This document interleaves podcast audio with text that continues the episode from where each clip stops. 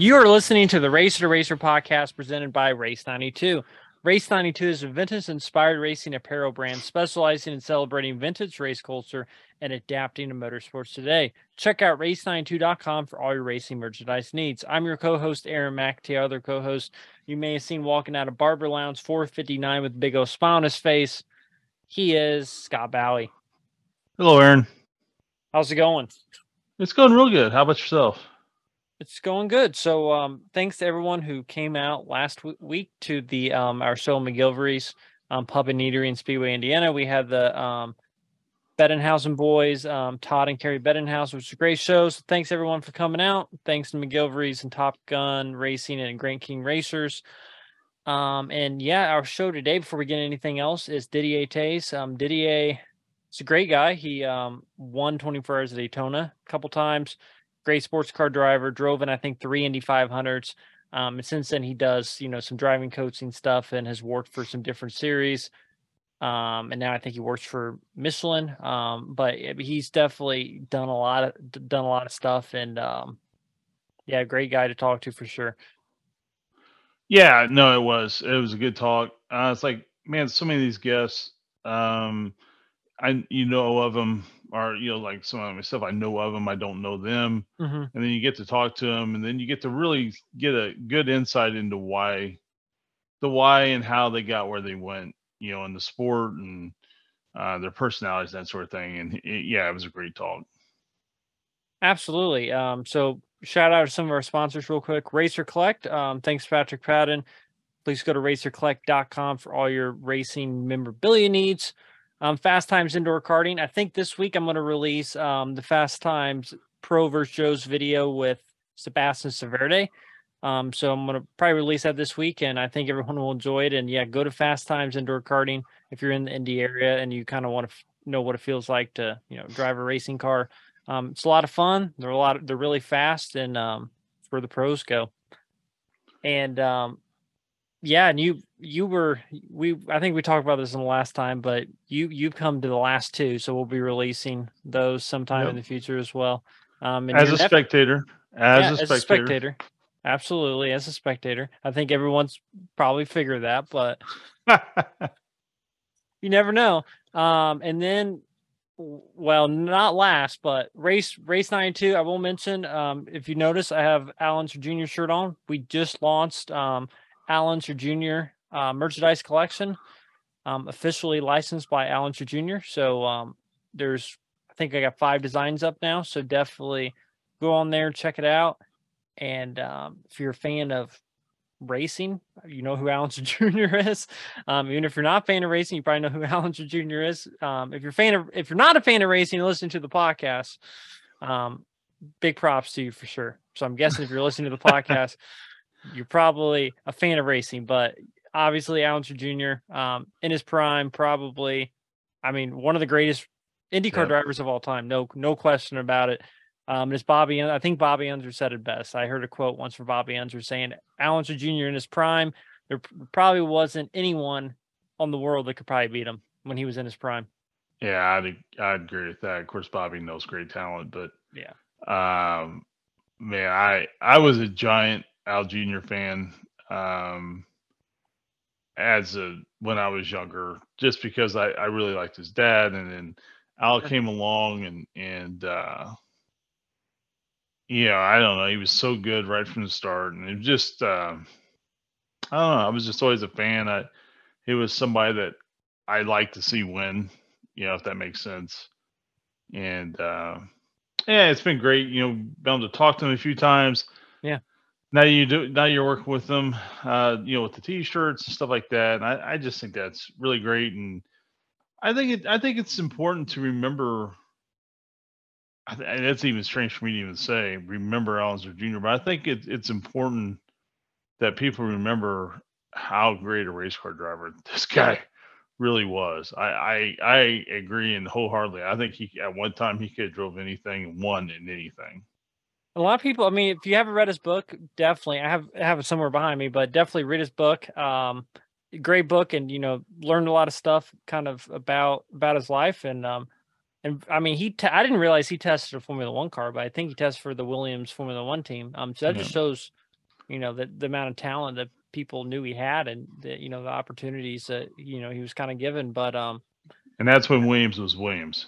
Yeah. Oh, that yeah. that's when Williams was a uh, you know was a powerhouse. Absolutely. So, like I said, right now we're just the four different T-shirts, and I have a sweatshirt. You, I was rocking the sweatshirt at the uh, McGillivray. Yeah, it's it's really great. Yeah, I, I'm not going to give it away. Go to the website and look at it. I and I don't usually comment too much on on stuff like that, and I thought that that shirt was really great. So yeah, so it's you know each each design's kind of influenced by different you know aspect of his career. So working on some other ones as well, but this is obviously like the '92 helmet, and then um, we have one for don't know what Indy means. Got to have that, and then you know a couple inspired one inspired by oh yeah Long Beach. He won. I didn't realize how many times he won Long Yeah. Beach six times. King of the Beach. So there's one for that, and then um, I have um, couple designs that are influenced by the um, Turbo Racing video game. Um, he actually had three three video games, I believe.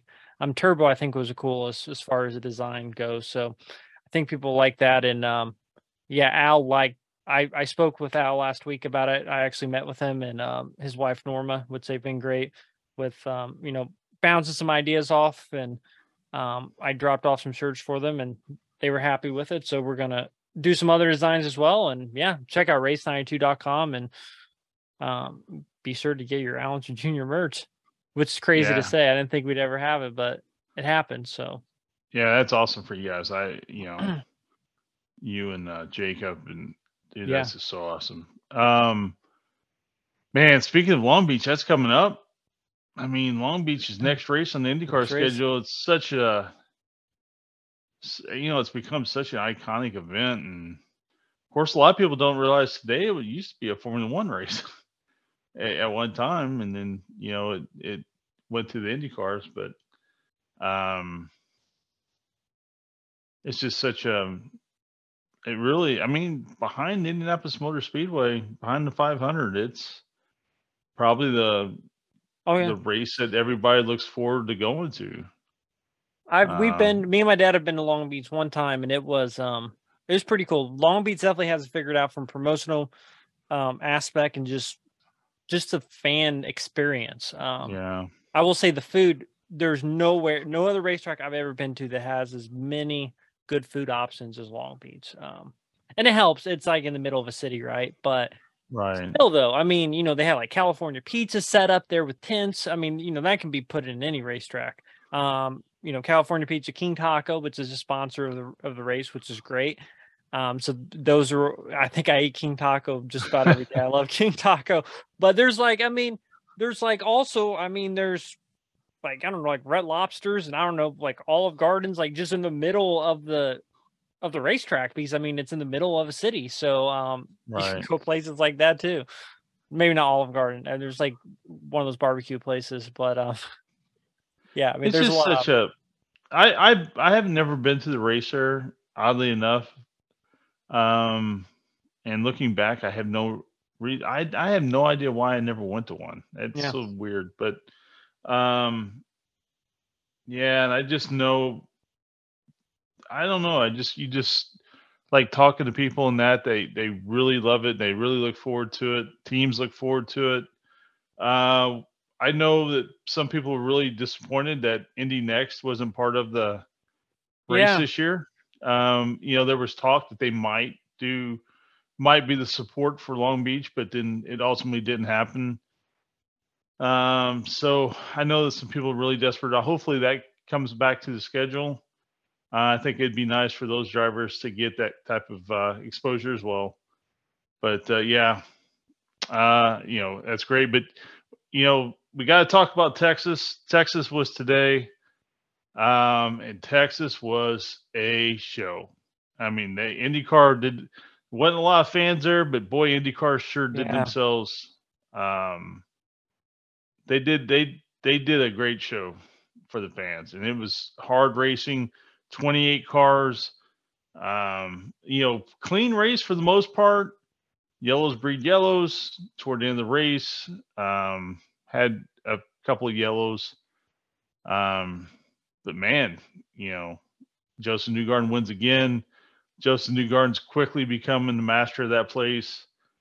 Um, he has three in the last four years, I think, or something like that. So it's uh, man, yeah, just a great show.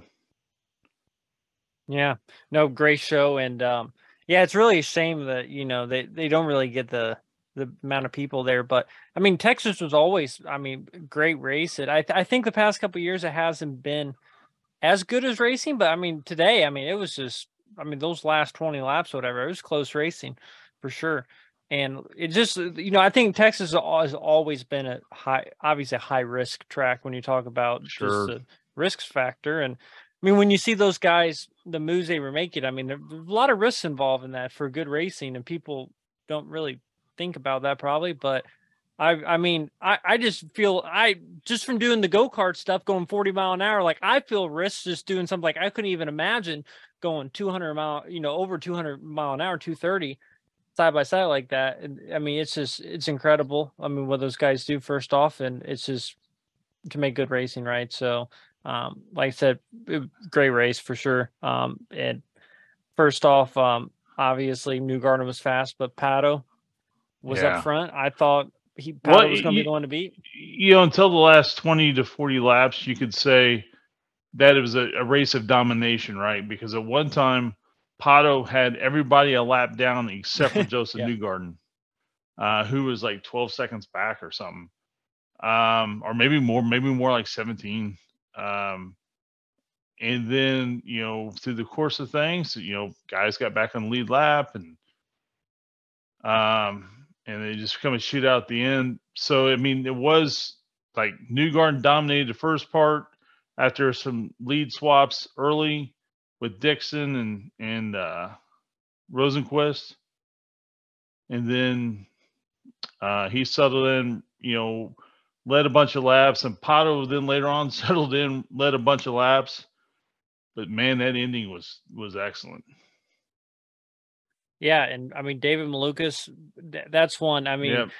David ran good last year. He ran really good. I mean, he could have won. Um, I think it was Gateway. Yeah, it was Gateway. Yeah, and Ran second at Gateway last year. how he was running today, I mean, it's just, I mean, he's fast. He's going to definitely be a force to be reckoned with. I wouldn't be surprised. I heard, I remember hearing rumors last year of him. Um, it was a rumor like him going to like it was like Penske or something crazy. But I mean, he's definitely a good driver, and I wouldn't be surprised if a big team were to pick him up at some point. I mean, Dale Coyne is definitely not a bad team to be with. No, Um, Del Coyne's a good team. Uh, Ricardo Juncos's team's a really great team too Yeah. for these young drivers. Um, yeah, now Del Coyne. I mean, of course, that's a whole. Now, hopefully, we get to talk to him someday. And you know, that's a whole different deal. You know, Dale was his quote unquote starting part kind of guy early in his career, just so they could keep going. And then once he got out of the seat, they just kind of built that up over the last. I guess we're looking at 30 years now, right? and um, and it's just am- it's so impressive what they've done and how many great race car drivers they've had. And um, but yeah, but anyway, going back to Texas today, man, eh, you know, of course you had your major players. Uh, Penske wins, McLaren's up front, Ganassi's up front. Scott Dixon just does what Scott Dixon does. Alex Palou, whatever the differences they they've had are obviously in the past now. Alex Palou, it looks like he's ascending back up to being the number one driver at um, Ganassi because, frankly, he he you know as much as I love Scott Dixon, uh, you know it's not the Scott Dick. You know Scott Dixon's great at Speedway. He's great at all these places. Scott Dixon just knows how to manage races and win and, and be up front of the championships. Um, but I think I think we could say that Scott Dixon's faster days are behind him. Um, and I don't say that with anything, any kind of um, disrespect. I just, I think it's, you know, I think you can make that argument. Yeah. Oh, yeah. Um, and, uh, but Alex Palou, man, he looked good today. He looked great today. And, uh, he really did. Yeah. you know, and Chip Ganassi, uh, if anybody gets a chance to watch the Dale Jr. download with Chip Ganassi, I, I really, I watched that and I gained a whole new level of respect for Chip. Uh, and he talks about the flow situation. He's just very cut and dry. He's like, I had a contract. Either he's going to drive for me or somebody's going to pay me. There's no, there's no animosity. Essentially, I'm paraphrasing that, but uh, like he's been a driver, he knows what it's like. But uh, but if anybody has a chance to watch that, I highly suggest it because it was uh, excellent. Uh, it, it makes you see. It made me see Chip Ganassi in, in a whole different light. But again, getting back to the race, man, we got to talk about uh, RLL racing. I really like Graham Rahal. I like the I like the fact he's got that team. I think he's got some great drivers there, but they are struggling. Yeah, and, I, and it is sad to see because really, in my mind, that team is an Andretti or they've won know, Texas. I mean, they won Texas yeah, not that right. long ago. And, and, you know, I and I think that if you listen to Graham's uh, Graham's uh, interviews, he's saying the same thing. Like this is unacceptable. Like we're a better team than this, and uh and they're running in the back. I mean, he gets caught up in uh Devlin DeFrancesco's um situation. You know, he brushes the fence. The car is kind of out of control. He can't steer it. It's not. It's not really necessarily his fault. Um, but you know, Rahal's in the back there, and he's just he can't really miss him. He gets over him, crashes. You know, so now it's insult to you know, it's it's uh, kind of an insult way to end the day. Not only were you getting none of your cars fast, but now you got one absolutely destroyed. And um, and that's what's going to happen when you run the back like that. And I sure hope they can turn it around. Uh, I know a couple of people that work for them, great people. Um, so I, I sure hope they can turn around because I, I really, I mean, this sport needs them to be up front as well, and they should be up front. Um, but anyway, that's that's kind of what I saw um, from the race hopefully they go back to Texas. I feel like everybody says that every year, which does not bode well for them getting back to Texas. But you know, you look though, Dallas had the final four, I think women's. I think the final four men's was in Houston. Um, you know, COTA ran not that long ago. So I mean, it, it's a hard ticket to sell. I think on top of everything else because there's if you're a if you're a race fan, well, you've already may have went and saw the Cup cars at at uh, COTA, or if you also like you know basketball, you may have gotten Final Four tickets. Yeah, exactly. So, uh, you know, who knows? But um, I'd sure like to see those crowds get bigger. I know that. Oh, absolutely. Um, so other racing, um, NASCAR at Richmond, Kyle Larson won. I did not watch that race. Did not either. But um, um, the only thing I know about is I saw a photo of Larson and Jeff Gordon standing in victory lane. There you go. That's, That's all, all I know about it. That's all you need to know. Right.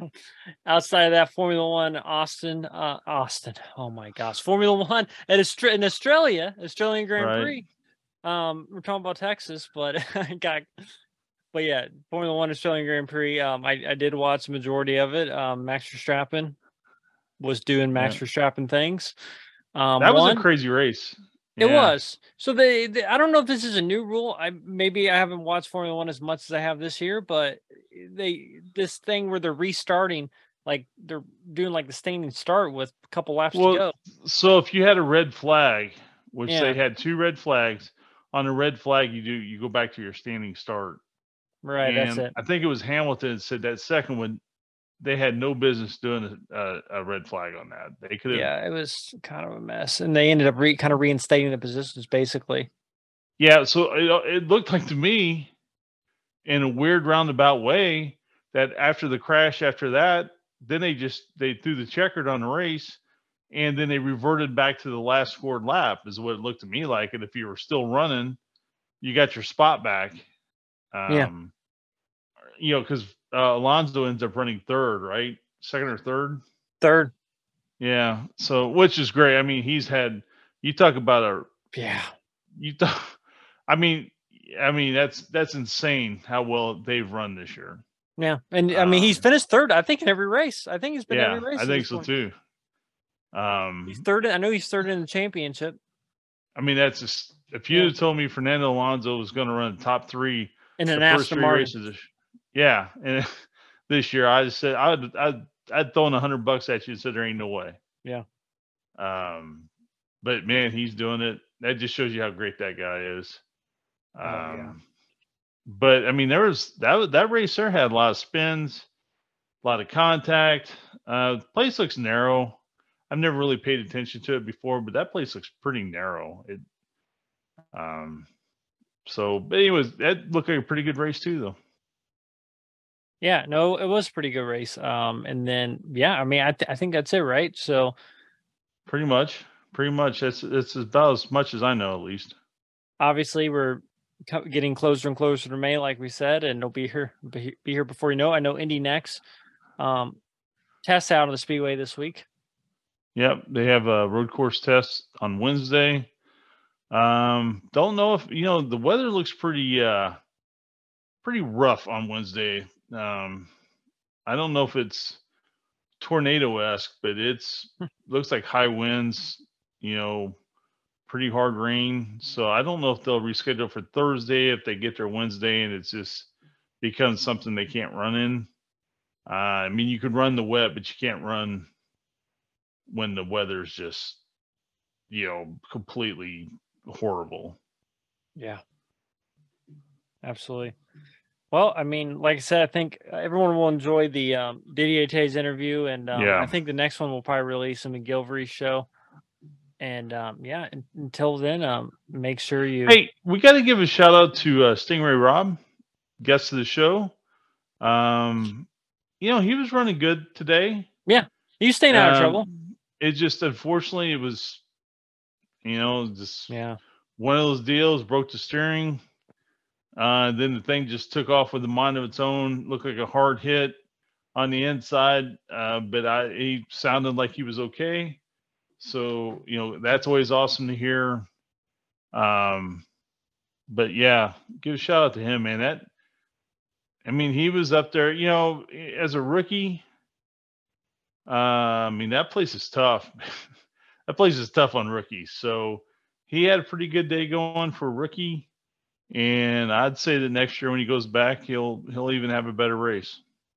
Man, we were talking about this earlier, but when he when he hit the wall and then he went down the track, I took a huge gasp. I was like, "Oh boy, this this could this could be big." But fortunately, um, you know, he he came through pretty much unscathed. Uh, he had a, you know a little kind of a hard, looked like a pretty hard um impact there, but you know Oh, the it was- safety it- it safety was of the cars.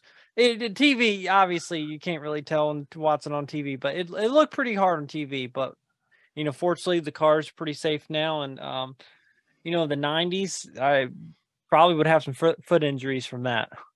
Early nineties for sure. Yeah.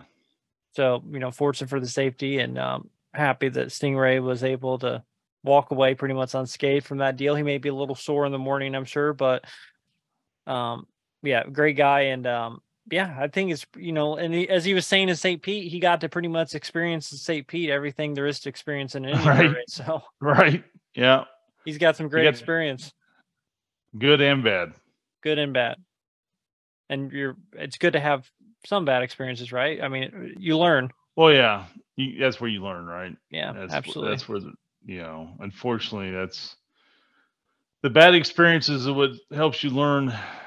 You know, so you can have the good experiences later on. Absolutely. Well, thanks everyone for watching. Um, please make sure you like and subscribe. And we did forget one sponsor. If you look at We did. Scott here, you'll notice that he's pretty comfortable. It is getting warmer here in Indianapolis. Um, and thanks to the good folks at Good Guys Heating and Cooling, Scott Bowie is nice, comfortable, and cool. I am. Yeah, Ryan and, and the folks there are awesome. If you're in the Indy area, please look them up. Um, you can find them on the internet. Uh, good guys, heating and air. Uh, yeah, I mean they've saved me a few times. They do flawless work. Um, you know, with the air conditioning season getting ready to come on, uh, come about, it'd be good to have somebody come out and inspect your air conditioner make sure everything's in good working order. And um, you know, you can definitely reach out to them. I think they're running running a pretty good deal on that right now. So, but yeah, please contact them and they will treat you right. Absolutely. Well, hope everyone has a great week. And like I said, please like and subscribe. And thanks for watching and listening. Take care, everybody. Our guest today drove in three Indy 500s and was overall winner of two 24 hours at Daytona. We are joined by Didier Theys. Didier, thank you so much for joining us. It's really an honor to have you on the show. Thank you very much. I mean, uh, it's always a pleasure to uh, to talk about racing. Absolutely. So I know you're still obviously extremely active with racing, um, even though you're obviously not racing, but you're still involved with racing. But talk a little bit about how you first got interested in racing. Well, I mean, uh, you know, I'm, my background. I mean, I was born in Belgium, and uh, you know, was already in those days. Uh, you know, the best way to uh, to end up racing in uh, in open wheel is to starting racing go karts, and uh, I raced go kart in European Championship. You know, I started quite late actually. I started racing go kart when I was 16, and I, uh, you know, I uh, I did the European Championship and I won the Belgian Championship, and uh, and after that, you know, I mean, I want to do it open wheel. I never had any, you know, uh, Formula One in mind. I just went step by step, and uh, actually, I made a loan at the bank, and I went to uh, to England to race Formula Ford, and uh, that's how I started in 1978. Right on. So, um, at what point did you kind of realize like it's something you wanted to do for a living? Well, I mean, I started to uh, race Formula Ford, and uh, uh, like I said, I made a loan at the bank, and I didn't have any money, and uh, I started to make some results. You know, just enough, uh, you know, prize prize money in those days to uh, uh, to pay the bank uh, back and uh, say, well, I mean, why not? And I kept going, kept going. And after winning Formula Ford championship, uh, Belgian, Holland, European championship races, um, you know, I was lucky to be integrated to uh, the, the Marlboro team. You know, I was sponsored by Marlboro in Formula 3, uh, many podiums in Formula 3, then Formula 2. then, you know, when, in 1985, you know, you know, the Formula 2 became Formula 3000 in those days. And uh, they were using the old Formula 1 course coursework and then became pretty expensive.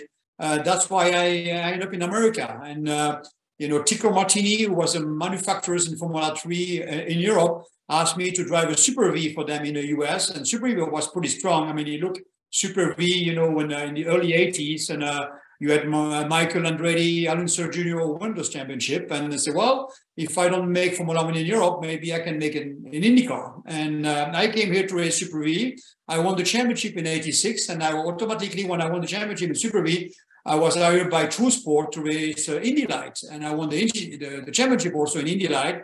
And then after that, I find a ride in, in IndyCar, and I raced IndyCar between '87 and uh, and '93. And then after that, you know, I moved to sports car. Uh, Gianpiero Moretti, who was uh, uh, Italian owner of Momo Steering Wheel, asked me to race Daytona with them in, in 95, which is what I did. And then I started with that Ferrari 333 for many races and winning Daytona with that car and Sebring the same years and also you know, Watkins Glen and two other races. Uh, you know, uh, sports car racing was a new a new step for me, and um, and I raced sports car till uh, 2008 when I retired.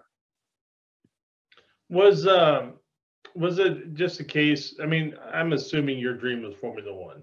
Uh, you know, being where you're from, the circuit you're running. Um, was it disappointing to have to come to America, or was it just part of the adventure?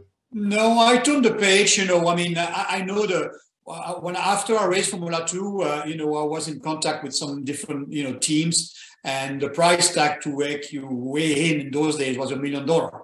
Belgium, you know, it's a small country, you know, advertising budget to put one million dollar together uh, in those days was pretty pretty hard. And uh, no, actually, you know, I went step by step. I didn't really any any goal to, of IndyCar. Did well. I mean, it did work in Formula Three, uh, from, well, Formula Two or Formula One in Europe let's try something else. And I came here and I discovered America. And after one season, I really enjoyed it. And I've been here for 37 years now. My kids born here. And, uh, you know, I, uh, I felt uh, welcome uh, and, uh, you know, no way I will move away. You know, I'm, I'm here now. no, I was not disappointed. It was just a, a different, different uh, way to, to succeed in racing. You just won the race and you didn't care. You didn't care where, when, how.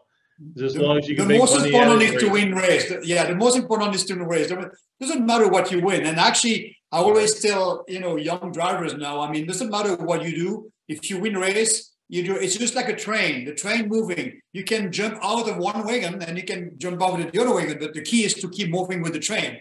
And if you win races, maybe you're going to win races a smaller formula for maybe one year too much. But if you win race, uh, the door will, will open one day. You know, in any case, you know, I, I don't believe too much in luck in racing. Is always a reason for something. There's always a reason when you win. There's always a reason when you lose. And uh, if you can keep that train moving all the time, you will always find an opportunity. So, how familiar were you really with IndyCar? How much did you follow IndyCar when you came over here? I mean, was it something you were, um, you know, you followed over? Completely zero. I mean, only only seeing you know the exposure in Europe of the Indy 500 because I mean, in those days, in the 80s, the only race you know from Europe from the you know racing newspaper 500, was the right. Indy 500. You know, uh, but it's funny because when I came here to race Super V, I I noticed in the paddock, you know, while Super V was most of the race was in support race of IndyCar. I mean, in the paddock, I recognized some mechanics from the Formula Three days, you know, from my early days in Europe, which is well, I mean, you know, you see guys you you you already met in the past. It was kind of a you know easy to uh, uh, to be accepted, I would say. Oh, absolutely. So, um, you know, when was your first actual time on an oval? So it would have been like Phoenix, maybe, or did you do any? Yeah, kind of no, test? it actually was even well. If it was Phoenix, it was easy. I think the first time was in Sanair in Quebec. Oh, Okay. That, that's Yeah. when uh, Rick Mears had a big accident, uh-huh. 85. That was my first oval. Wow. I'll get your attention, right? Actually, you know, I mean, that car, that Martini, uh, I mean, it was a, uh, it was a just like a Formula Three car, it's exactly like the Ralts in those days. And uh, that Martini was quite competitive in uh, in Europe in the European Formula Three Championship. And the only difference actually was the tires a little bit narrower, and the engine was going to be more horsepower than the Formula Three. Um, you know, I had a hard time at the beginning, not the racing over, uh, but just to set up the car because I didn't have much experience. And uh, luckily, I find a, a good mechanics who had some oval experience. And uh, actually, I won my first oval race after uh, maybe three or four races in ovals. I won the the night. It was a famous race in those days. I don't know if it still is, but the the Super V race the night before the 500 was uh, IRP in Indianapolis on Right. Saturday night. And uh, I had the luck to uh, to win that race, and that was it. You know. Yeah, uh, this year they run uh, uh, US 2000 with them. Oh, okay, So okay, Midgets okay. and Yeah, Silver Crown cars and US 2000. Yeah, it's funny. At the end, you know, I was in the podium in that race. Uh, just a little story, and uh, I could hear somebody uh, you, who yelled my name from the grandstand, and I looked and I didn't recognize that person, and actually was Arie Luyendyk's dad. And I knew Arie Luyendyk's dad because he had the Formula 4 team in Europe, and he came to see Arie racing in IndyCar. And uh, you know, of course, I met him quite a few times in Europe. A big racer, you know, and uh, it was funny to hear my name from the grandstand, you know, Indianapolis, you know. right. So, I mean, how big of a learning curve was it for you to go from obviously a pretty much a complete, you know, road racing background to to racing ovals? It, you know, I understand in overall, I mean, you know, and more in IndyCar than actually Indy Light or, or Super V. Um, I, I would say racing on ovals is 60% of the car and 40% of the driver. On the road courses, the other way around. In the road courses, 60% of the driver and 40% of the car. Hmm. And, uh, you know, and I was lucky actually because I, you know, I have a good technical uh, feeling background to set up the car and it didn't take too much for me to understand what you know the car need like uh, uh, some few area on the car i was not familiar at the beginning like the stagger like like the tilt you know and uh, put more camber in one side and the other side you know uh, but when you learn that after a few practice you know uh, i mean you, you feel what the car needs you know yeah people i mean sometimes super v drivers didn't understand oh i can drive the car very neutral because you know to be safe you need to have a lot of understeer and uh, but I could manage to have the car quite neutral, and of course, the neutral car is faster. Sure.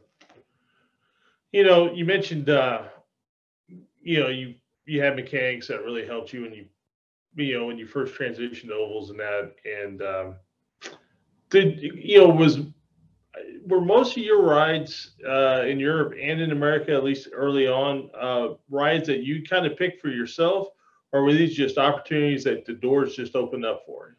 For you? Well, well, you know, in racing, don't forget, you, you know, the, the doors never open. You need to push the door yourself. And, right. Uh, yeah. Well, I, in those days, I, I, didn't have any agent. You know, uh, you know, I always been, you know, by myself, and uh, you know, the only time I had some uh, help is when I was a, a Marlboro driver in, in, the 80s, where the, the cigarette money was quite not easy, but you know, it was also a good, uh, you know, a good push, you know, to find a good, a good ride. And uh, but I didn't have that when I came to the US. The only opportunity I have is, you know, the manufacturers called Martini asked me to drive his car in the US because he want to sell cars here.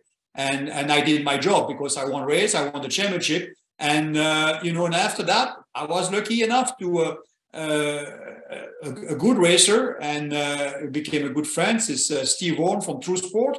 Uh, if you mm-hmm. remember, you know, in, in the 80s, True Sport ran the Budweiser car for Bobby Rahal, and I became teammate of Bobby in Indy Light. And actually, I did one IndyCar race with Bobby in, in the end of the season.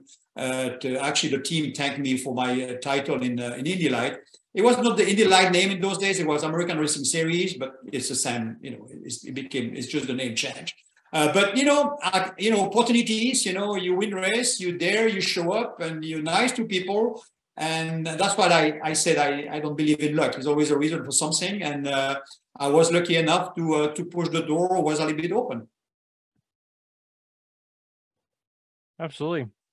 So you know, talking about ovals, obviously Indy 500, you know, everyone, all the drivers we have talk about, you know, racing Indy, and we've we've interviewed a lot of drivers that kind of have a similar background to you, where they did basically all road course racing, and then they just kind of jump into IndyCar, start doing ovals, um, and you know, Indy 500, obviously, a lot of people say it's it's a lot more intimidating than than you know the most norm your normal um, oval, right? So, kind of, what was your first um, impression of um, Indianapolis Motor Speedway? Well, I have to admit, you know, physically and mentally, uh, uh, Indy is probably the most difficult because there's a, you know, in my days, it was like five weeks because I did my rookie orientation the first year. And that I spent five weeks at Indy. And it's very difficult to keep your motivation you know, uh, you know, for five weeks in a row. Every time you go in the car, and you get a day off because it's raining. Then you go back in the car.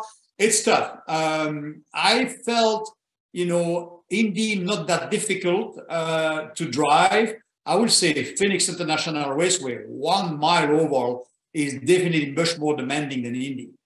Uh, because you're driving in 19 seconds. You know, uh, I remember my first race at uh, at, at uh, Phoenix when I, I, finished the race and when I went out of the car, I couldn't really walk straight because the, the blood on your body goes in one side. It's like you drunk for five minutes, you know.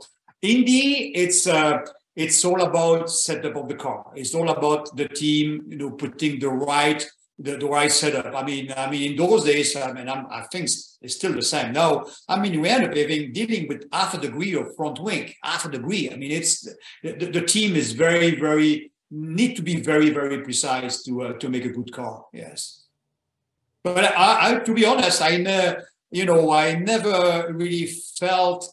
Uh, Indy, you cannot really overdrive the car. In the road course, if the car is not that right, like Long Beach Grand Prix, or you get a bit of a push or you get the car loose, you still can manage to change your style to mm-hmm. cover that.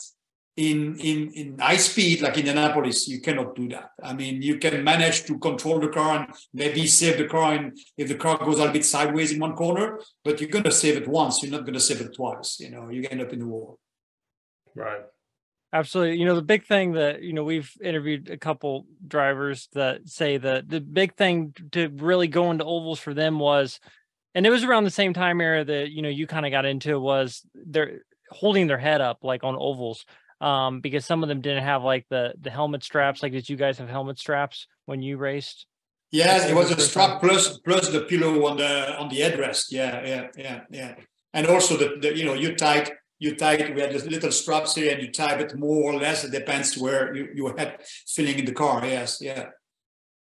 But we had already we had already the big the big headrest, you know, and actually you put some foam on the side. But actually, that was I mean, in my days, the only the main you know thing to hold your helmet was the strap because uh, the headrest on the side with the vibration you cannot really have the helmet touching that too much because even if it's soft you still have vibration and you don't see that well you know? Yeah.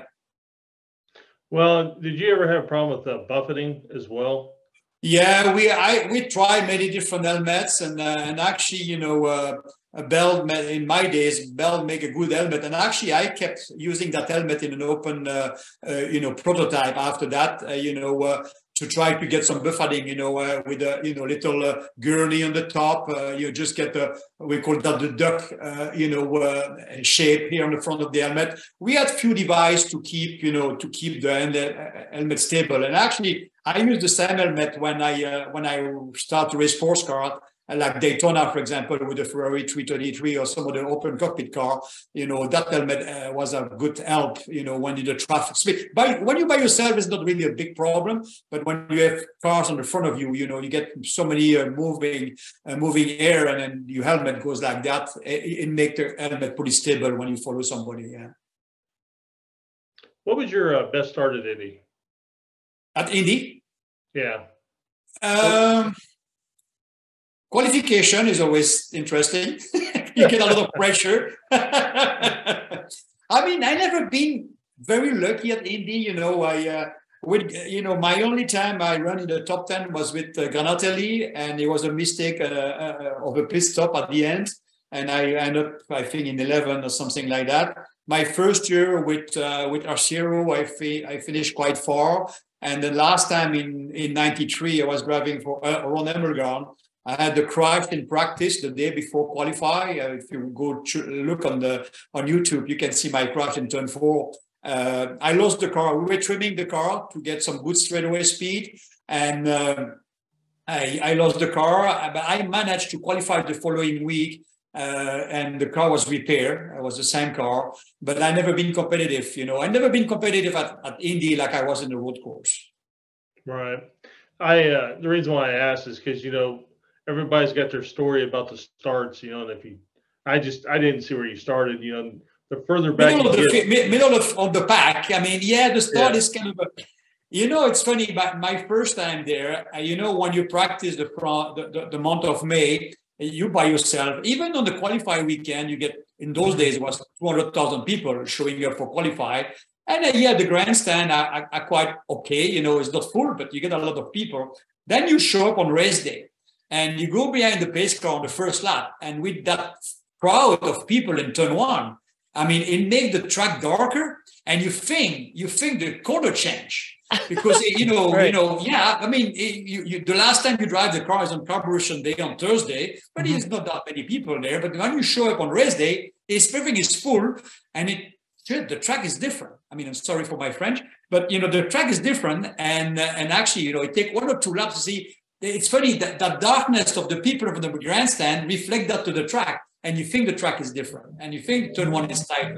And also when you start to get that speed with you know uh, you know with uh, the ethanol you know uh, the methanol uh, i mean you cry in your helmet because you know you get when you start at the middle of the of the pack you know you get that you know you know that that all those exhausts, you know, you know, free up that methanol from the engine, you know, and, and you smell that, and actually you cry, you know, you get what you cry, you get you you you get you your eyes are really moist, you know, from that. And that was my also uh, say, oh, what's this? And then I, you know, clean up after two, three laps. But the first two laps is pretty tough, yes. so um, you know, you're talking a little bit about um the 500 kind of being physically demanding but if you look at the most so most physically demanding road course back then was probably like um detroit detroit detroit, detroit. grand prix so if you compare like detroit to end of the indy 500 um kind of where oh, does no, that I mean, compare uh, with course, demanding the, the, indy 500 you still can you know kind of uh, relax a little bit straight away. you know uh, when mm-hmm. the car is right you know, it's physically is not that difficult. Uh, no, I mean, a, a, road course like Long Beach Grand Prix or, or Detroit, and actually uh, also one pretty hard race I remember uh, physically because the heat was the the IndyCar race at Cleveland, you know, on that airport, uh, oh, the yeah. Burke Lakefront Airport, and that was always the 4th of July weekend. with like 95% humidity and alongside the lake. Uh, it was pretty hard to breathe, you know. Uh, and don't forget, I mean, those cars, those Indy cars in those days, they 800 horsepower, the H gearbox, no power steering, uh, no traction control, uh, which is those cars were pretty pretty physical. and that uh, and that airport wasn't exactly the smoothest either. No, exactly. No, it was okay. It was okay. We, right. you know, maybe Meadowlands was it was a bit bumpier, and uh, uh, the smoothest race uh, uh, uh road course uh, street race, I would say, uh, actually was the Tamai, Tamai, Miami Park you know, Miami, you know, the, the park there was pretty smooth, you know, uh, uh, was a smooth race track. But yeah, yeah, but for sure Cleveland was kind of bumpy, yeah. And what also difficult to see because, I mean, airport is pretty wide, mm-hmm. going to a, you know, a, a, corner where the apex, you need to be at the apex and then you can have a three cars side by side because it's so wide. It was quite interesting, yes. what, what was the track? I like it. I like it there was a track the champ car raced in, and I don't know, you guys may have raced that too with the train track on the track. Was that Cleveland? No. Or maybe they changed it. No, it was like uh because the cars got airborne. Baltimore oh, okay. Like I think that. you're right. Yeah, because cars used to get airborne. Like Baltimore somewhere, I think. Okay. But I, I mean, to be honest, I had more, uh, you know, uh, more success in um, mm-hmm. in, uh, in sports car because I drove probably for better teams. Uh, you know, I managed to have, you know, quite a few uh, pole position at Daytona before the 24. Uh, you know, uh, winning, you know, race like the Glen uh, six hours, fighting, you know, wheel to wheel with some other cars. Um, I mean, I had better equipment in sports car racing than I did in IndyCar.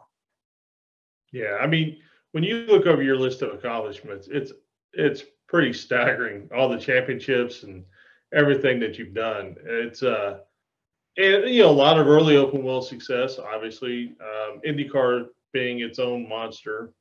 Uh, but man, your sports car success is just my, my, my only regret in IndyCar, you know, and when I look on all my season, the only time I drove a car from the year is 19, 1988 when I drove for Dick Simon.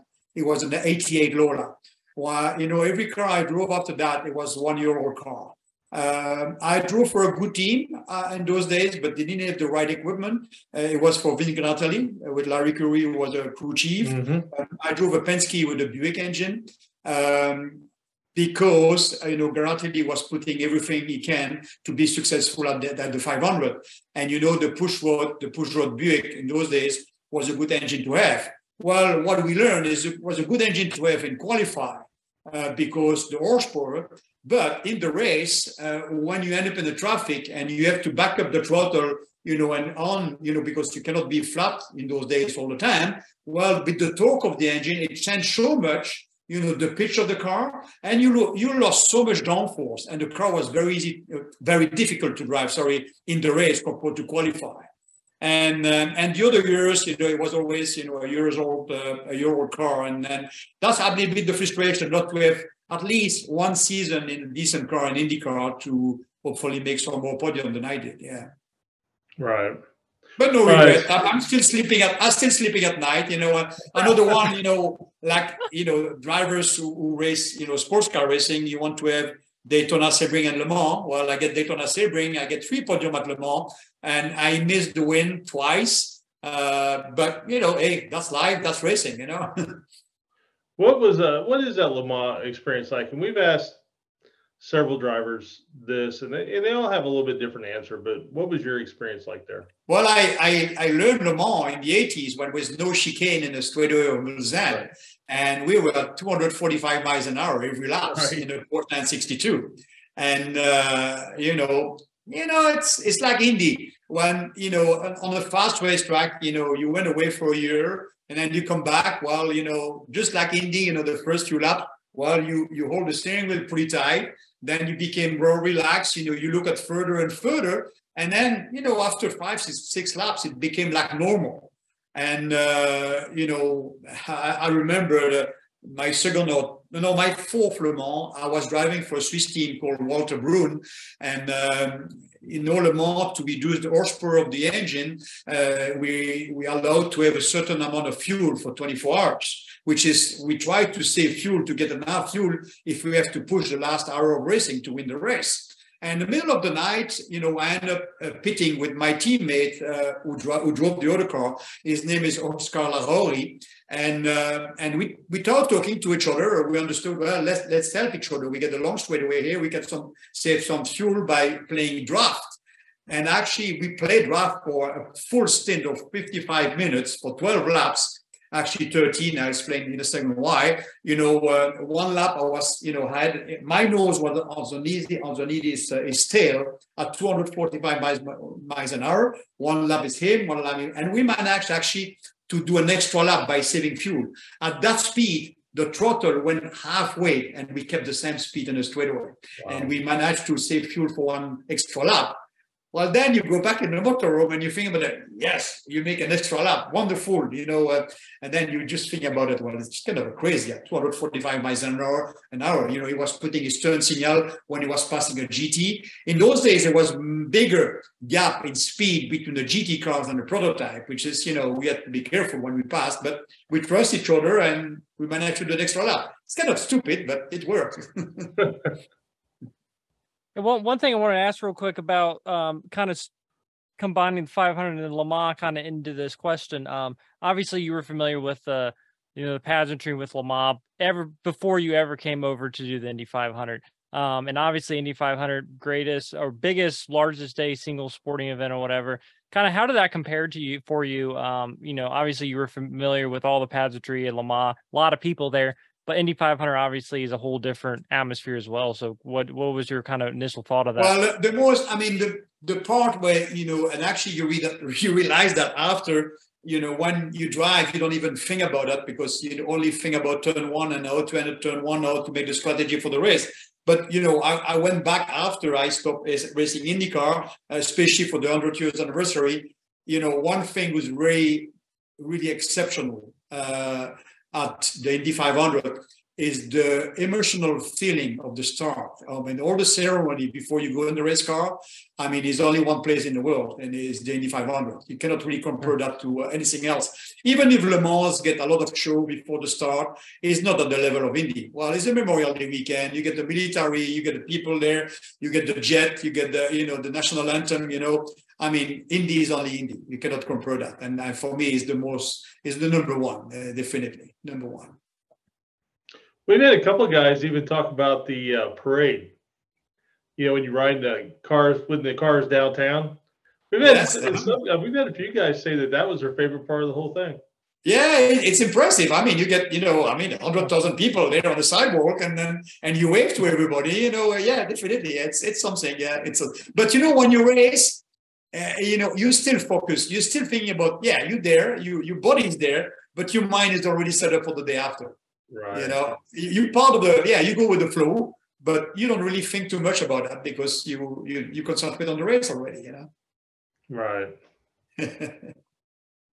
so when when was your first 24 hours at Daytona? Um, that was that after you started IndyCar. No, it, it was actually you know uh, no before. Um, I actually it was in um, uh, no no it was after. Sorry, I'm sorry, I'm sorry. Um, I raced Sebring in '86, uh, um, and actually just by I I was racing Super V and I, uh, I, I went to see. I was in Florida testing somewhere. I don't remember, and I went to see the the Sebring 12 hours just to see. And I, I knew already Gianpiero Moretti, uh, you know, raced the Momo car. He was racing a, uh, March uh, Buick, uh, and actually it was a two-car team. And uh, one of the driver was sick, and he asked me if I can drive the race with Tom Gloy. And I say yes, you know, when I did few laps in practice to get familiar with the, the track and the race and the and the race car. Uh, but unfortunately, I didn't drive the car, you know, in the race because the engine blew up before my my turn. Uh, but uh, I think Daytona was 94. My first Daytona was 94 with a Ferrari GT actually, uh, and then 95 starting with the Momo car, the Ferrari 333. How many co-drivers did you have? Because I know at one point there was only like two co-drivers in some circumstances. Well, in, in, in the old days, they if you look at Daytona in the 60s, 70s, I mean, even Le Mans, two driver was enough, mainly because uh, the car was less less physical. I mean, no downforce, very light, st- light steering wheel. Uh, the grip level of the tires and the suspension were not that great, mm-hmm. uh, and actually that's what made the big difference. That was that why two drivers in the 1670s was plenty enough. But then you start to have big wing, uh, big heavy downforce, like you know those GTP cars or Group C, and it start to be physical, and that's where Le Mans moved to three drivers. Yeah, the most physical endurance race is probably Daytona and Sebring. Daytona because you get 12 hours of night time, and uh, you know, uh, and you're in the traffic all the time. I mean, uh, you get you know like 60 cars starting the race I mean, you you you between GTs all the time, and it's part of Daytona also. It's not only the speed, but also also get the feeling of the GT you catch up to make sure that guy you know sees you where you can pass inside outside it's all you know it's all part of the race and it's part of the racing it's not only uh, the fastest guy who wins the race at Daytona, but he's probably the smarter guy. You know, uh, to feel to feel in the traffic, you can you can feel that car ahead of you if he sees you or not. You know. Now, right. were you were you someone that was able to sleep during those endurance races? Yeah, or? yeah, definitely yes. I mean, like Le Mans, when you uh, you have three three drivers, and uh, you know at night, you know we try to do a triple stint. Uh, a triple stint is three times 50 minutes okay and uh, if two drivers can do two triple stints well, that's that's four hours. You can be, you know, after you had your meal and you go in the motorhome, you have a massage, you know. I mean, you can sleep four hours, and four hours is a good night. And then you come back fresh, you know, middle of the night or early morning, and you're ready to push, and that gives you good motivation because you know the when you go back in the car at five five o'clock, you know, you get sunrise at five thirty because Le Mans is mid June, and the night goes between ten thirty and five thirty in the morning and and you, they put uh, new tires in the car and that you're ready to make a good lap. And uh, that gives you good motivation to go fast. Right right. Um, so then you know kind of when when you get out of racing um, obviously you're still involved in racing. Talk a little bit about some of the you know things that you did after you were kind of done racing. I know you worked well, for Ferrari. My, my last race was the I was re- racing the Le Mans series in Europe, driving a mm-hmm. Porsche uh, RS Spider LMP2. And uh, you know, the last race of the season uh, of that championship was uh, the the six hours of uh, Silverstone. And uh, I was uh, my team was Fredy Lienhard and Jan Lammers, and we finished second of that race. that race was actually was won by uh, Jos Verstappen, the father of Max Verstappen. Right. You know, small world. And uh, I know Porsche uh, was already the fourth year of the program, uh, and I know they will not make any development of that car. I know the Acura was making a, a, new car, which was probably faster than the Porsche. And I was 52 years old, and I said to myself, "Well, I am in the podium. I don't really want to drive GT cars, you know, and just just to get, you know, just to to stay in it, you know." And uh, I decide it was the right time to retire. And uh, you know, I um, you know for six months I was thinking uh, what what to do, you know, and uh, all of a sudden Ferrari called me, uh, Ferrari North America, and uh, they asked me, "Oh, can you come back as a head coach uh, like you did, you know, you, you know, in the '90s when you were driving the Ferrari 333?" When I was driving the Ferrari in those days, they the the president of Ferrari North America asked me if I could help and come to the Ferrari Challenge race. And that was the first few years of the Ferrari Challenge. And to help some drivers to get up to speed, to do some classroom and tell them what to do, you know. And uh, and they asked me in 2009 to uh, to do the same thing. Can you come back as a head coach? And we get more cars. We, we have a new car coming in, which is a 458 uh, Challenge car, which is a car of 500, you know, 570 horsepower. And uh, we can use your expertise, expertise, and you know, when uh, and uh, tell our driver uh, how to do it. And that's how I start. And uh, that's why my I'm working full time with the Ferrari Challenge, and also I am a, a brand ambassador for Michelin. Uh, you know, they call that the celebrity host. Uh, actually, Michelin invite big distributor to the race, and uh, and I take care of them over the weekend. That's why we met at yeah. Daytona. I do the same thing for for Le Mans. We go we go to Le Mans, especially this year we go with 75 guests at Le Mans because it's the uh, 100th anniversary, and uh, I will be, you know, I will be the host for them over there, and I like it. I mean, it keep me, it keep me in the in the racing world, and uh, I share my passion for racing and my expertise for racing with with new drivers, and I like to do that. What's the what's the age range of the drivers you work with? In the challenge, I would say, you know, well, we get the younger, you know, I would say 10 years ago, it was more like uh, 45, 50. Well, now we, we, we, we start to have some uh, young businessmen who make good money in their business. And uh, uh we have guys of, you know, 28, 30, 35 years old. And, uh, and actually, because they're younger, it's more competitive also. Right. Yeah and for our challenge, I mean, they definitely have some note. They've got some very notable people in the series, and not necessarily for being well-known race car drivers, but just you know, I know Robert Herjavec from Shark Tank. Did, oh yeah, we had we had Michael Fassbender. Michael Fassbender. we get, yeah. you know, yeah, and actually in the nineties, you know, uh, I I coached uh, Carl Lewis, you know, uh, uh, you know, some uh, movies movie uh, producer like uh, Sydney Pollack, like Michael Mann, you know, all, all Ferrari owner who want to drive their car a bit better than average. And uh, yeah, I mean, Ferrari I track, you know, I track people, you know, and it's still a name. And uh, I went back actually to the factory uh, last uh, November. Uh, we always have the challenge final in Europe. you know, when I was in um, in Imola last time, and you know, it's magic. You know, it's magic. I mean, everybody loved that name and and they're pretty good at it, you know, and they make good products, and uh, you know, it's um, you know, yeah, it's it's it's not only the car you drive with Ferrari, it's the lifestyle you go with it, and uh, you know, people love that.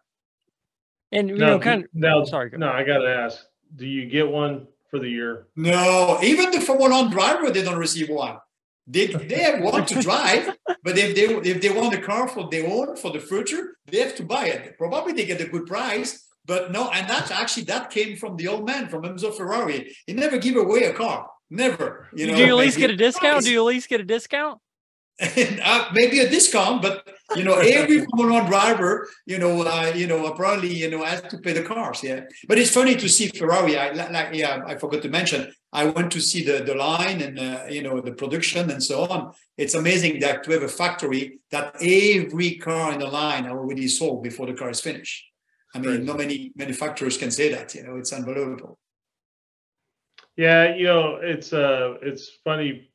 People buy those cars not understanding they they mm-hmm. really are like a race car in terms of how well you got to take care of them, and you know, it, they're high performance machines. And I mean, and in these days, I mean, the the etiquette they had like from 25 years ago, not to be reliable, actually that's over. I mean the technology they have they, they give you a seven years warranty on the car you buy yeah. which is you know it's well, i would never say they're i would never say they're that reliable. I mean but you just uh, oh i mean in you, the old days yeah they were. They were well yeah. they were reliable but you need to really to take care of them. Not right. today. I see people who drive you know their car every day and there's no problem. They do oh, 50 60,000 okay. miles you know, without without issue, you know, and uh, but it's fun car to drive. I have to be honest.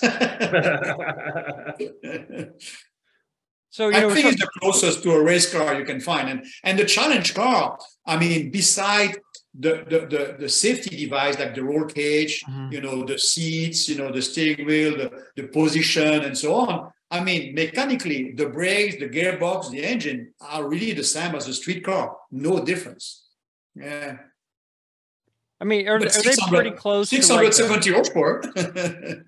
right, right. It, and how how close, like in the as far as horsepower speed, do they really compare with like a GT cars and um? Well, it, it, Daytona, they're in the straightaway, they're faster than a GT car because there's no really? restrictor, there's no BOP. Oh, I got I you. Mean, okay. You know, GT cars get like 650, 600, uh, 500, 580 horsepower. Well, the Ferrari Challenge get 100 more with less downforce, which is in the straightaway. A challenge car at Daytona is 192. Sure. You know, it's fast for you know for a car who doesn't have you know wider tires than this. You know, uh, right. Le Mans, Le Mans. I mean, uh, every couple of years they have a European uh, challenge race at Le Mans. They reach 200. I mean, it's fast for a street car. yeah. Oh, that's that's yeah, pretty yeah. fast. Yeah.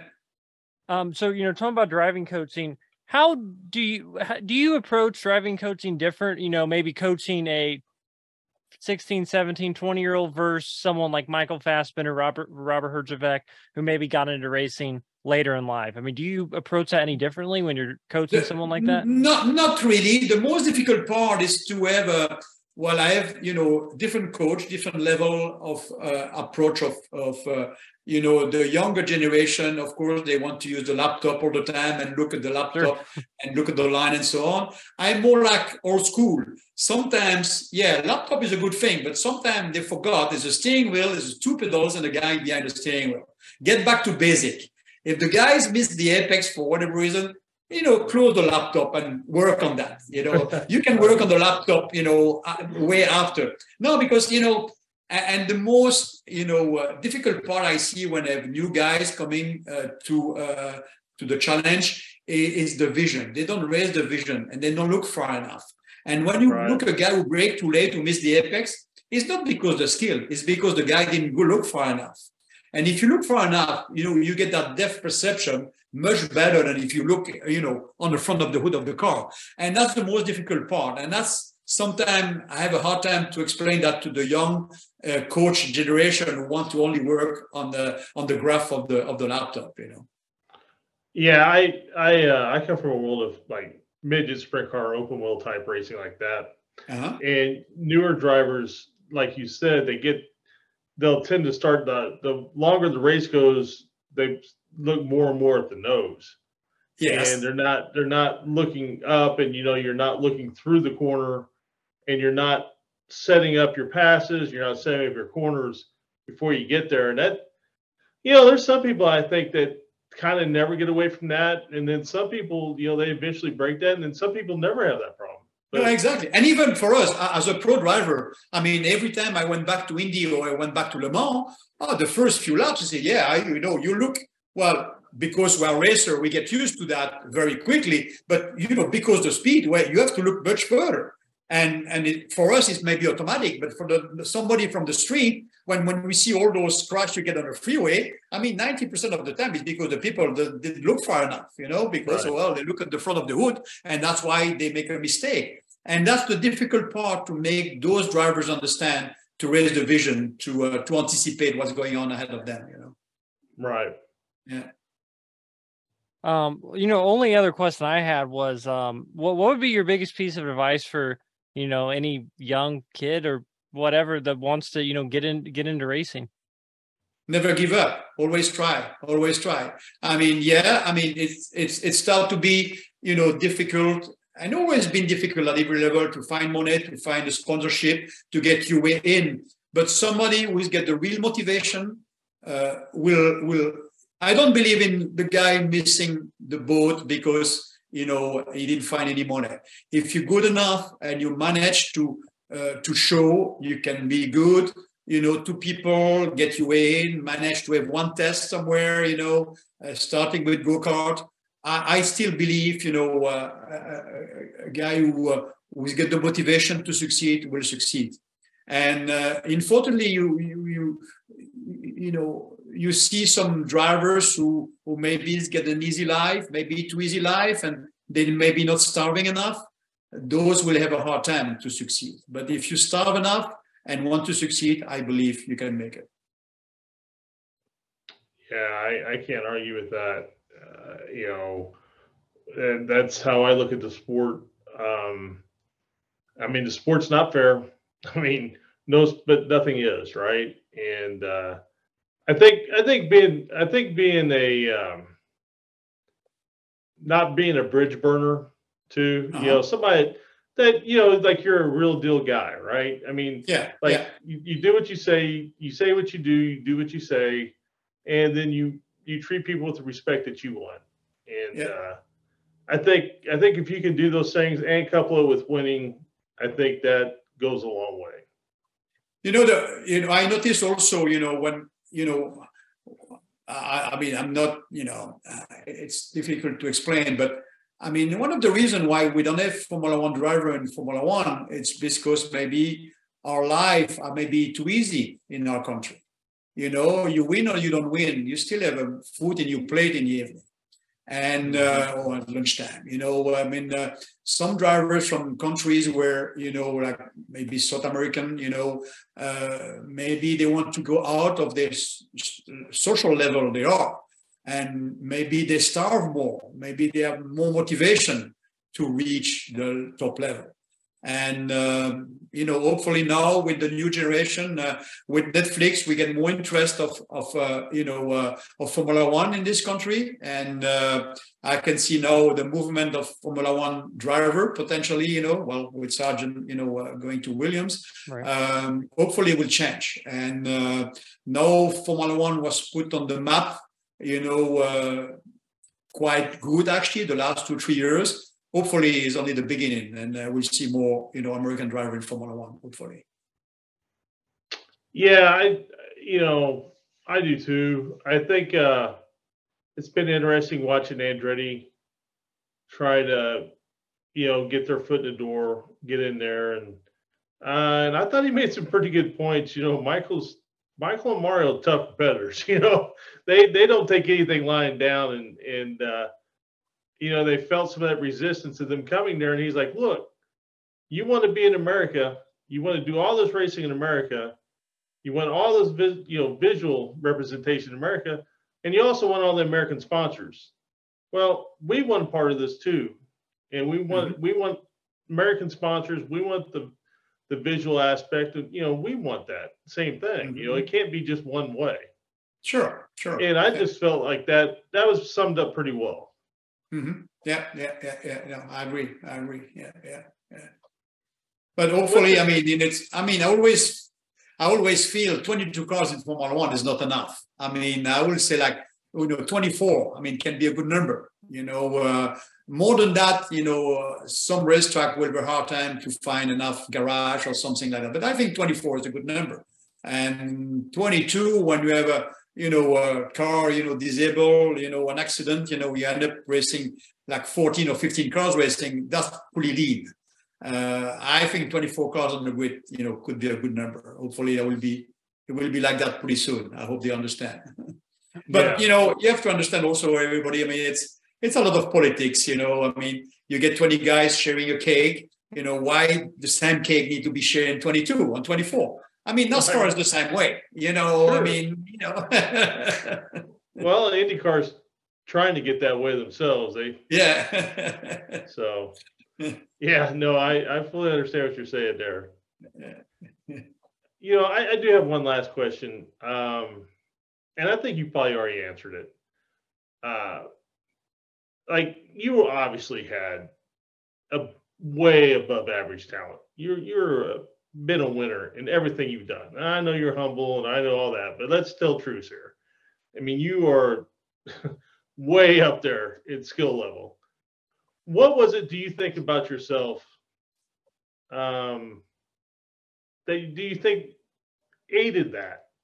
I mean, you know, obviously you've got the talent, what was it? What part of it was it that helped uh, hone that talent, uh, make that talent stand out? I mean, there's a million guys who can play basketball in this world. You know I what mean, I'm saying? honestly, I I never felt that somebody that good, but I uh, and I had teammates and I know guys who were faster, uh, but sometimes and I see that a lot. Sometimes they don't know why they're faster, and uh, but I had the motivation and uh, you know. Like I said, I, I made loan to race Formula Two also, and I had to uh, uh, to pay that loan. I had to pay the bank, and uh, Super V had prize money, Indy Light had prize money, and I used that money to pay the bank. And that, maybe that give you the motivation, you know, and the determination, like I said before, to win race and to succeed.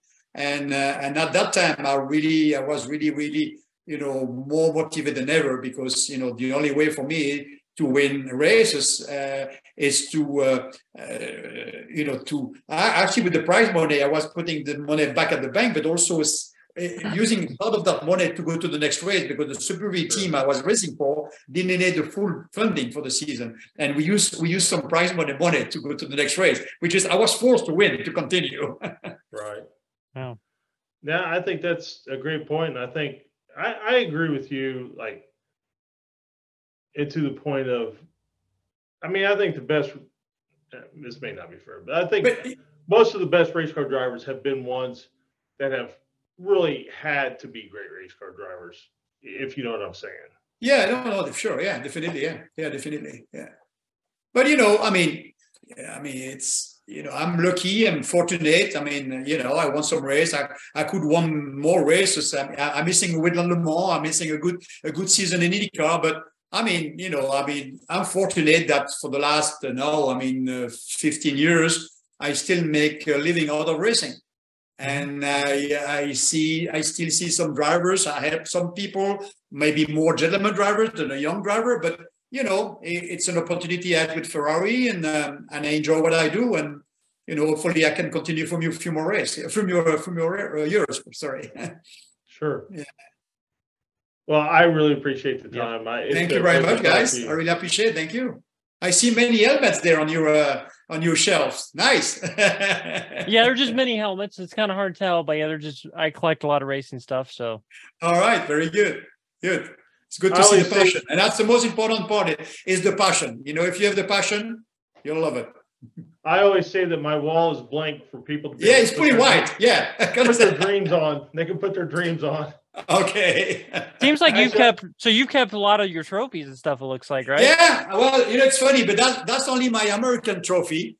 I mean, all the trophy from go karting, Formula Three, Formula Two in Europe, I threw that away when I moved to America because I couldn't do. I didn't. I, I didn't have the money to to, no. to put that in a container and send that to, uh, to here. And uh, that's only my US uh, my US trophies. Well, it's more there, but you know, it's uh, it yeah, it goes it goes around, and you know. Oh, that's, awesome. that's cool.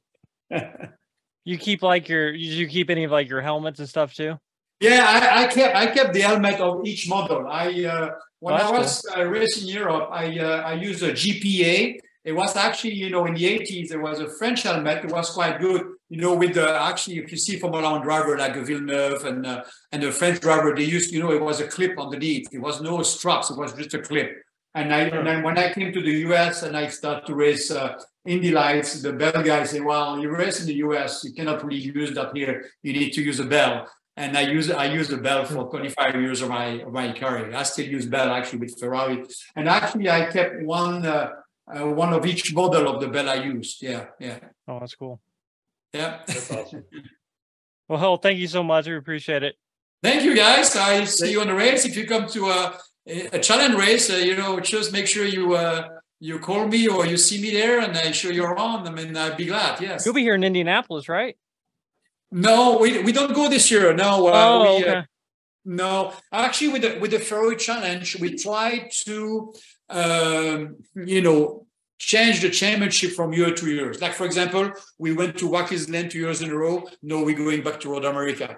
We did, you know, uh, we did uh, Laguna Seca. No, we're going back to Sonoma. We try to alternate. We didn't go, we're going to Homestead. We didn't go to Homestead for two years. I mean, we try to alternate to keep the excitement and, you know, not to make a boring championship. We're going to the same place every year. But no, Indy is out for, for this year. Yes. Maybe back next year. Who knows? Yeah. Did, did you guys run St. Pete last year? No, uh, no, we did St. Pete. Oh, a long time ago. We did St. Pete. Uh, oh, I think 2012 or 13 okay. as a support race of. Uh, but that's also the problem with the Ferrari Challenge.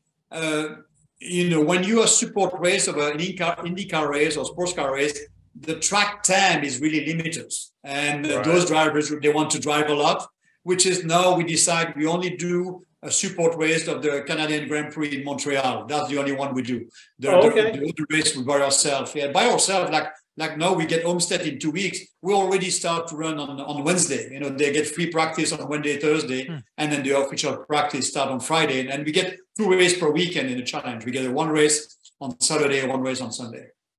Oh, okay. Yeah. Sounds good. That's awesome. Yeah. Yeah, we get we get 55 entries. It's pretty strong. That is that's yeah. strong. now I gotta ask doing when, well. now I gotta ask when was the last have you driven any of the Ferrari challenge cars like in the past, I don't know, five years? Or have you done like oh, I, I, drive every model since I started 94, 95, yes. Oh wow, that's cool. Yeah, yeah. Yeah, we get the new one coming next year, which is the 296 uh, actually, which is the same car you see probably Daytona, the 296 GT cars. Mm-hmm. Uh, we're going to use that uh, that chassis for the next uh, challenge car. Yes, yeah, but no, uh, without the hybrid system because uh, just like the GT is too complicated, too expensive, you know, for spec racing, which is it will be the the V6 turbo. It's still going to be 600 horsepower, which is plenty enough for a challenge car. Sure. Oh yeah, absolutely. Well, thank well, again. Thank you so much. We appreciate it. Thank you, guys. Where are you based? Indianapolis. Oh, Indianapolis. Ah, perfect. All right. I can. good. I'm. I can see the pagoda from my front yard, so I'm Oh, all extremely right. close. Wonderful. Perfect. And he's not that far. e- He's not that far either. So. I'm on the other side of Perfect. Speedway, and then uh, you're out in Scottsdale with all. I am in seems like- Scottsdale. Yeah. Seems like all the racers are out in Scottsdale now. Oh, in one in one point, uh, we were like ten or twelve in the nineties here. Yeah. Now, now it's only three. I mean, it's well, Luyendyk and Tom Sneva and myself. Yeah. But Oh, in no, one no, point, um, we're like, Chris, Chris Larson Knight- lives out are there? you? Um. Larson lives out there now. who's that? Kyle Larson, he lives in Scottsdale. Oh, I didn't know that. I didn't know. Okay. Okay. Did you? Did you ever race? And he, he may have been before your time, Chris Kneifel. Yes, I know Chris. Yeah. Yeah, he- no, he I was after. I, I, started racing car after Chris. Yeah, Chris still is still here. You're right. Yes. Yeah. But in one point. I mean, active drivers, uh, you know, 10, 15 years ago, it was Mark Blundell, JJ Lehto, uh, Adrian Fernandez, uh, Luyendyk, myself, um, you know, PJ Jones, uh, Sneva. Yeah, it was a big, big group. big group. Yeah, PJ still lives out there, and then Yes. uh, yeah. He's got a go kart shop, I think. I didn't see him for a long time. Yeah. Yeah. yeah, his son, uh, his son goes to college in North Carolina, but yeah, Uh, Buddy Rice, I think, is here too. I think. Yeah. Yeah. Buddy Rice. Yep. is- I Yep. forgot him. I forgot him. that. Yes. Yeah. Yeah. Yeah. yeah. There's a lot. There's actually a lot of drivers out there. Uh, they may be like the sun, but I tell you, it's cold today. It's 40, 45 degrees and it's overcast. You know, it rained this morning. Oh, sure. It may be warmer. It may actually be warmer here for once in February because it was in the 50s here today. You see? yeah, we had a we had a long winter here. Yes, yeah. Um, well, winter for Arizona, you know. Right. Yeah. All right. All right. Well, thanks. Thank, Thank you, guys, and hopefully, maybe we're you know for sure. You know, uh, you get my phone number now. Uh, Yep. If you go, if you see the schedule back in 24 at Indian uh, a Challenge, just stop by. We we I give you a tour. Yeah, no, that'd be Oh. great. Um, and All I, right. I go to Daytona every year, so I'll see you probably at Daytona at least. Yeah, yeah, we get. Um, we actually we're doing also. Uh, um, going back in Daytona in uh, December, we you know Ferraris get a driving school Corso Corso Pilota, Mhm. and uh, and then we have the school in COTA. We have the school in Daytona also uh, in December, and uh, yeah, always uh, spend a week there for uh, new drivers, you know, for the challenge. Yeah, yeah. Was that when? Remember when they did the? They had the Ferrari F1 cars at Daytona um, a couple years ago. and Vettel, I think it was like Vettel and Raikkonen there. Yes, were you, yeah. Were you a part? Yeah, of that was one? part of the final. I mean, when uh, you know uh, the championship uh, in uh, we get the Asian Championship, we get European Championship, North American Championship, and now we have an English Championship. Actually, the final is always in one place. And uh, in Europe, they do either Mugello or Imola. We've been to Abu Dhabi. We've been to uh, Valencia in Spain. And actually, uh, I think it was 2015 or 16, the final was in Daytona. And during those finals, you get always the Formula One driver show up and do demonstration with the Formula One, you know, for the show. And uh, just to give you an example, we had uh, uh, we had that at Imola last October.